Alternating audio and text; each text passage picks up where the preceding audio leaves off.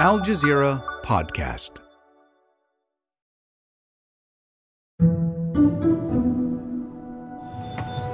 It all started as a typical building job. On October fifth, this is what Youmna ElSayed was reporting on for Al Jazeera. Bulldozers were working on the construction of a residential project in the Jabalia neighborhood of North. A construction project that, when uncovered, exposed Roman ruins dating back two thousand years. They soon discovered a piece of history that has astonished archaeologists and historians. Two days later, Hamas fighters breached Israel's fortress-like border fence in an attack that left fourteen hundred dead and hundreds more taken captive.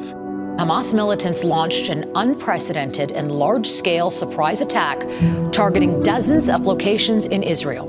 Right now, Israel this was Youmna on October seventh. Air raids are shaking the Gaza Strip here in Gaza City. Many neighborhoods uh, have been targeted, many civilian homes. The last targeting was for... It's been a month and a day since the war on Gaza began.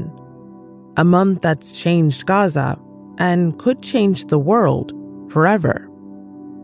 Al Jazeera journalists have been recording voice memos and updating us day by day, trying to answer so many new questions about what it's like to work, to keep their families alive, to survive.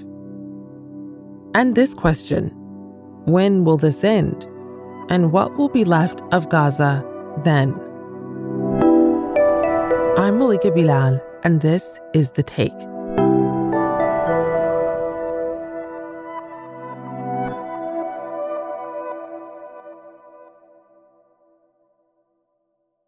This was live on air on Al Jazeera on October seventh.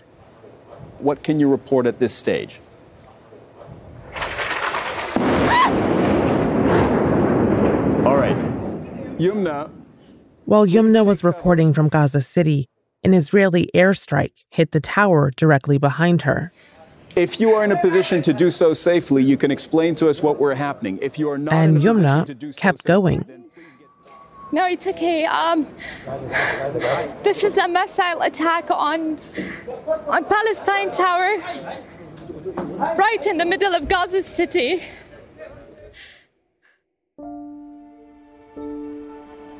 By October eighth, Israeli Prime Minister Benjamin Netanyahu was telling the Palestinians in Gaza to leave.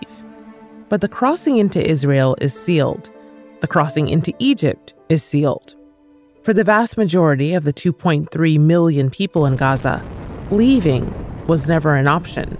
Well, this was the scene just a few hours ago when Israel launched another airstrike on Gaza. Prime Minister Benjamin Netanyahu has warned people in Gaza who are under Israel's land, air, and sea blockade to leave the territory. So for the past month, Youmna did the only thing she could do, kept reporting. Yes, well, the violent Israeli raids have not stopped bombarding across the Gaza Strip in different areas, causing great amounts of casualties, including the entire families of those uh, residents.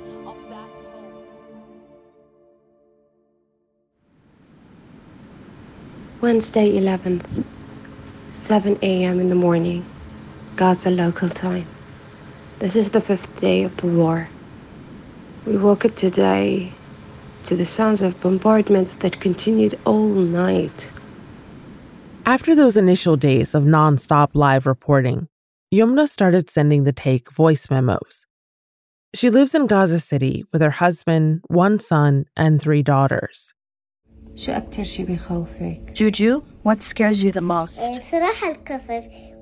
Honestly, the bombardments. The cats start to chase me so much.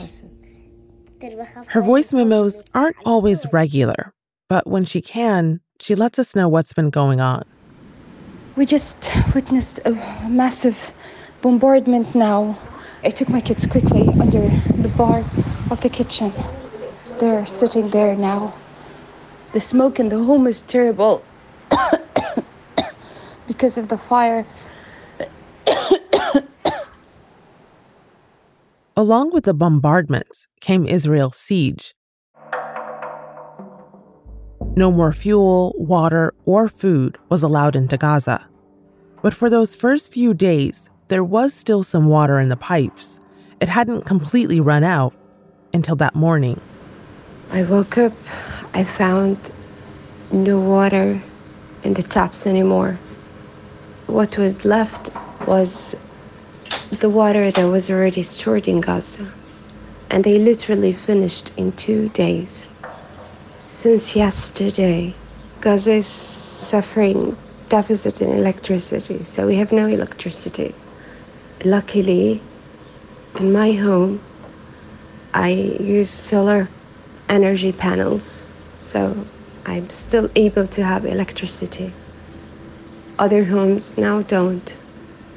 I don't know how my kids will wake up without water now. The kids are sleeping now, and I don't even want to wake them up. I don't want them to be afraid.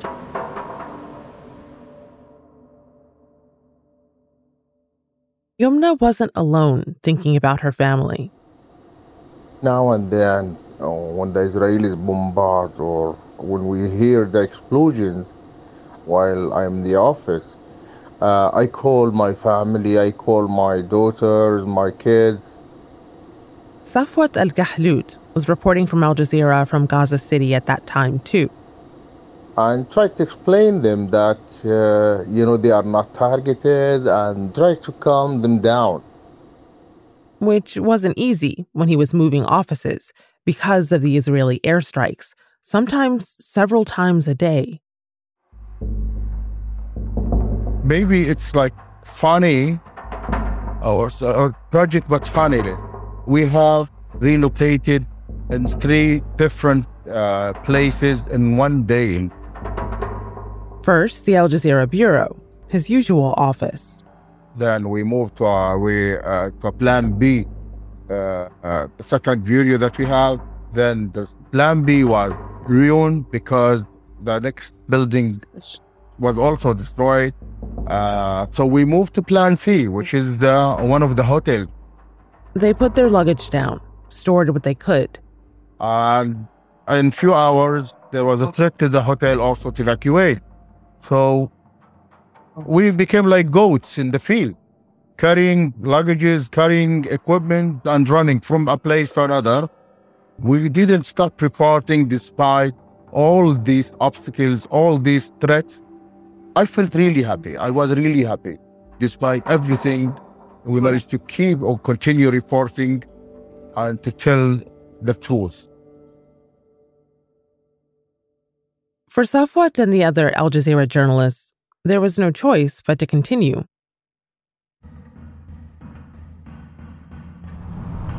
Thursday, twelfth October. I had to leave home today under the ongoing bombardment to get to the office. I'm on my way now. All I can see in the streets are destroyed buildings, glass shattered everywhere. The streets no longer really look like they used to anymore. I don't even know the neighborhoods now. No one is in the street. Everything is closed. And yet, the bombardment is still going on. I'm asking myself just one question now. If we do survive this war, how will we ever be able to live in Gaza again?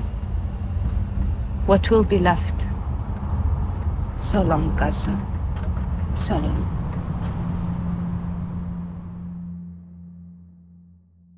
The next day, Israel made an announcement. That's after the break. Get your news in less than three minutes, three times per day with the Al Jazeera News Updates. Just ask your home device to play the news by Al Jazeera or subscribe wherever you listen to podcasts.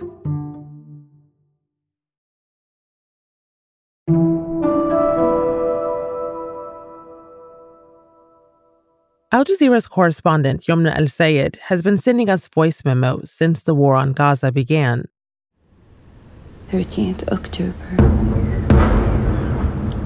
three a.m. in the morning.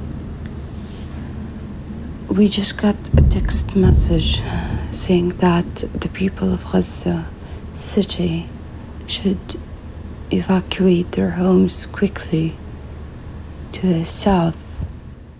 Israel has now warned one point one million Palestinians to move south for their own safety. If this is true, that means that tomorrow morning we need to leave. I'm just looking around. What can I carry for four kids? It's so difficult to imagine your home might be in danger.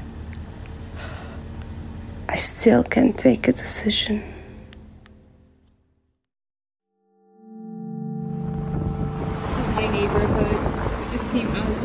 Eventually, Youmna made the decision to drive away.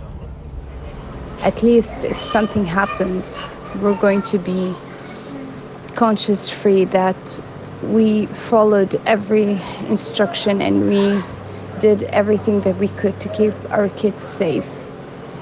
Although the trip was very risky and the bombardment was ongoing, we got to Khan Younis safely, thank goodness, and um, we're there now. She was also reporting on what was happening to her as it was unfolding. Youmna, are you okay? I'm okay, but the situation is extremely terrible. I could gather whatever I could gather in just a few hours for my children, and all the families the same, it's not just me. Saturday, fourteenth of October. I had to open the calendar to check what day it is. I feel like I've totally lost count of days and time. We're still trapped here in Khan Younis with other families. And the situation is just getting worse and worse. Thousands of people are still trying to get to Khan Younis. It's like we're being trapped in one place so that we're all bombarded together. But there were still airstrikes all around her. Yesterday and all night and today in the morning, the bombardments did not stop. So many families who have evacuated south are going back now because at least, at least, um, if we're going to die, we're going to die with dignity in our homes. After just five nights in Khan Younis, she and her family headed back. So we're here on Salahuddin Street, heading back to Gaza City. We've started entering the neighborhood. So we were really worried, honestly, to take this journey back home. But uh, alhamdulillah, thank God, we made it back home safely, me and the kids.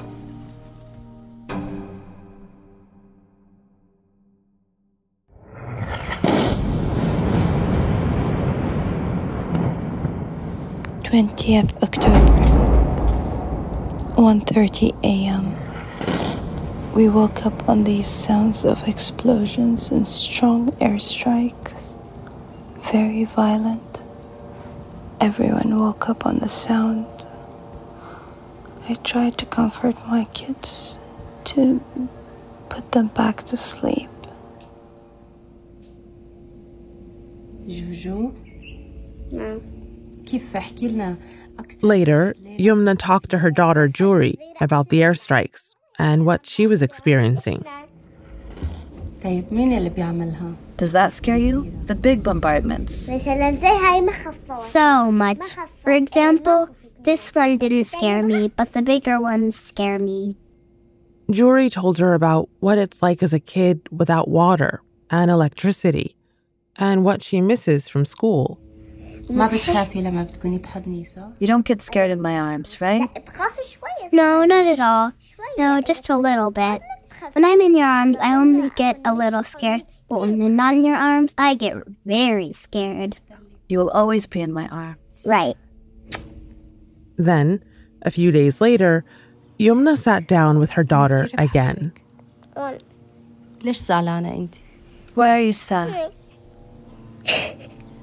ليه عم تبكي جوجو؟ بعد الكذب The bombing ما تخافي ما تخافي روحي Don't be scared إن شاء الله رح يخلص It will finish أنا كتير بحبك I love you ولا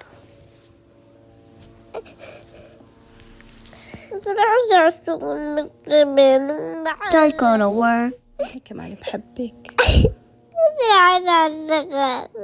I won't go to work. I'll stay with you. خلص ما تبكي ما تبكي.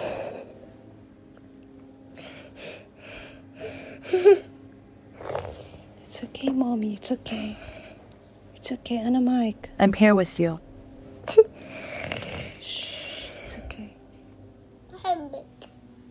أنا بحبك.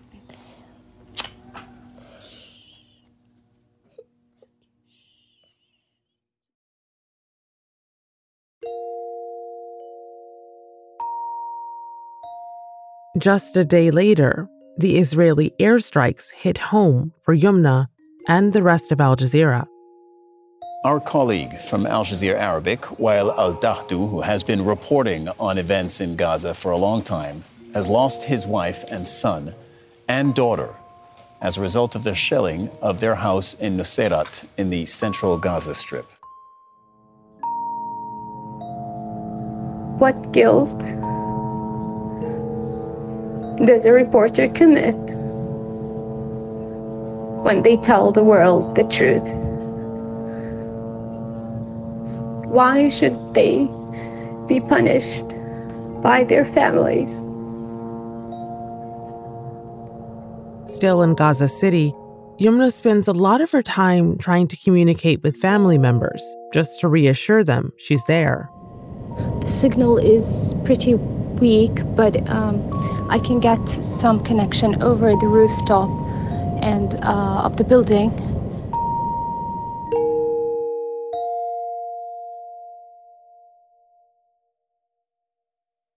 But on October twenty-seventh, even that ended.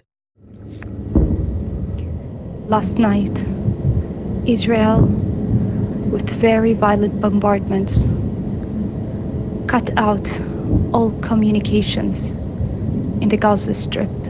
Suddenly, nothing was working at all. No landlines, no internet. The Israeli ground offensive had begun. Israelis were inside Gaza now, planting their flag. After twenty-four hours, the connection started back up again. And as people in Gaza started to reassess, Youmna's husband got a call. She explained what happened on Al Jazeera. Youmna, a number of people have been receiving messages from the Israeli army warning them to leave the area. Yes, the phone call that we received was from a private number. He literally said, uh, he, he, he gave my husband's full name and told him that this is the Israeli army. We are telling you to evacuate south because in the coming hours it's going to be very dangerous in the area where you are. So, of course, Youmna and her family started thinking about leaving again. But they can't do that either, she said. We've been hearing the past days and seeing videos of cars, civilian cars that were uh, directly targeted while they were on the street going to the south. And this has happened many times. So I don't think if I risk uh, my life and the life of my kids to take this journey now, this could be a, a, a right decision. We didn't get a voice memo from Youmna for a few days after that, but we did hear from our colleague Safwat. What we used to do in the past, like showering, washing, watching T V, surfing internet, eating uh, lasagna, pasta shuta, spaghetti, couscous, this became like luxury, you know? Washing yourself? What? يعني واو ما شاء الله. You know, you, you used to take a shower every day. Now, no, once a week is like, mashallah, this is luxury. I bought uh, electrical bike, so I move with the bicycle. You know, uh, the fuel is life now in Gaza. No electricity, no cars, no transportation. Now people are still using the fuel that they have been saving before the war, because in Gaza, everybody has plan B. So myself, I'm using the electrical bike and charge it, and that's it. His daughter, Malika Al Kahlout, wanted to talk to us too. I am twenty-one years old. I am in my third year at university. I'm studying computer engineering, and I want to be a graphic designer. But right now, she's praying her friends are alive. She wants this war to end. And spend the time with my family, not being afraid of losing any one of them. Especially my hero dad, who goes to the work even if it's not safe for him. Now, in Gaza, nowhere is safe. We next got a voice memo from Youmna on Saturday, November fourth. The Israeli military says that it will allow Palestinian evacuees to use the main Gaza highway south between eleven G M T and fourteen hundred G M T on Saturday. According to the Israeli army, they sent us an, a statement saying that people can head south from one p.m. to four p.m. So Youmna and her husband packed up and got the kids ready. At about two thirty, two fifteen, uh, while we were just heading out, uh, some people, some friends called us from whom they were heading south as well. They just left before us, and they said that helicopters are shooting on cars, and um, other cars have turned around and came back to Gaza City, so don't go out. An horrific massacre. This was the scene after Israel targeted Palestinians travelling on the Al-Rashid highway.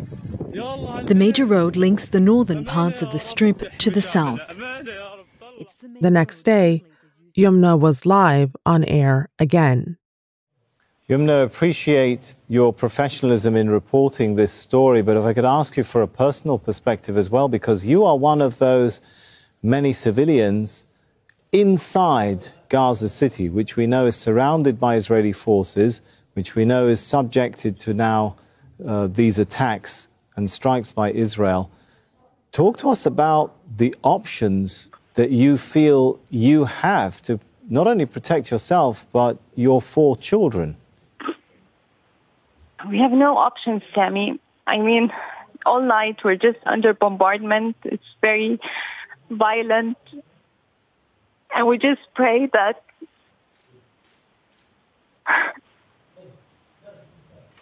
I'm sorry, Youmna. Uh, perhaps I, we should let you go.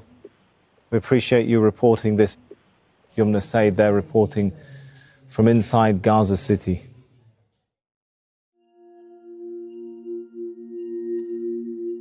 And on the one-month mark of this war on Gaza, Youmna sent us one more update.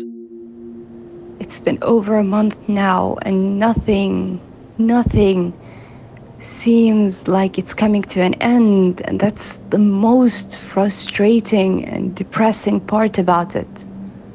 The look of despair I saw in children's eyes, in Al-Shifa Hospital, in Nasr Hospital. And now I see the same look of despair in my children's eyes. It just kills me.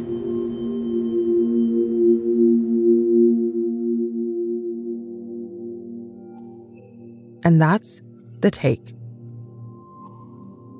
We're dedicating this story to our brave journalists everywhere, but especially our colleagues and their families in the Gaza Strip.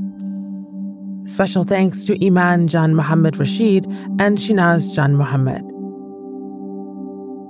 This episode was produced by Amy Walters with Chloe K. Lee, David Enders, Fahrinisa Campana, Khalid Sultan, Miranda Lynn, Natasha Del Toro, Sari Al Khalili, Sonia Bagat, Zaina Badr, and me, Malika Bilal. Our sound designer is Alex Roldan. The Take's executive producer is Alexandra Locke, and Nay Alvarez is Al Jazeera's head of audio. We'll be back.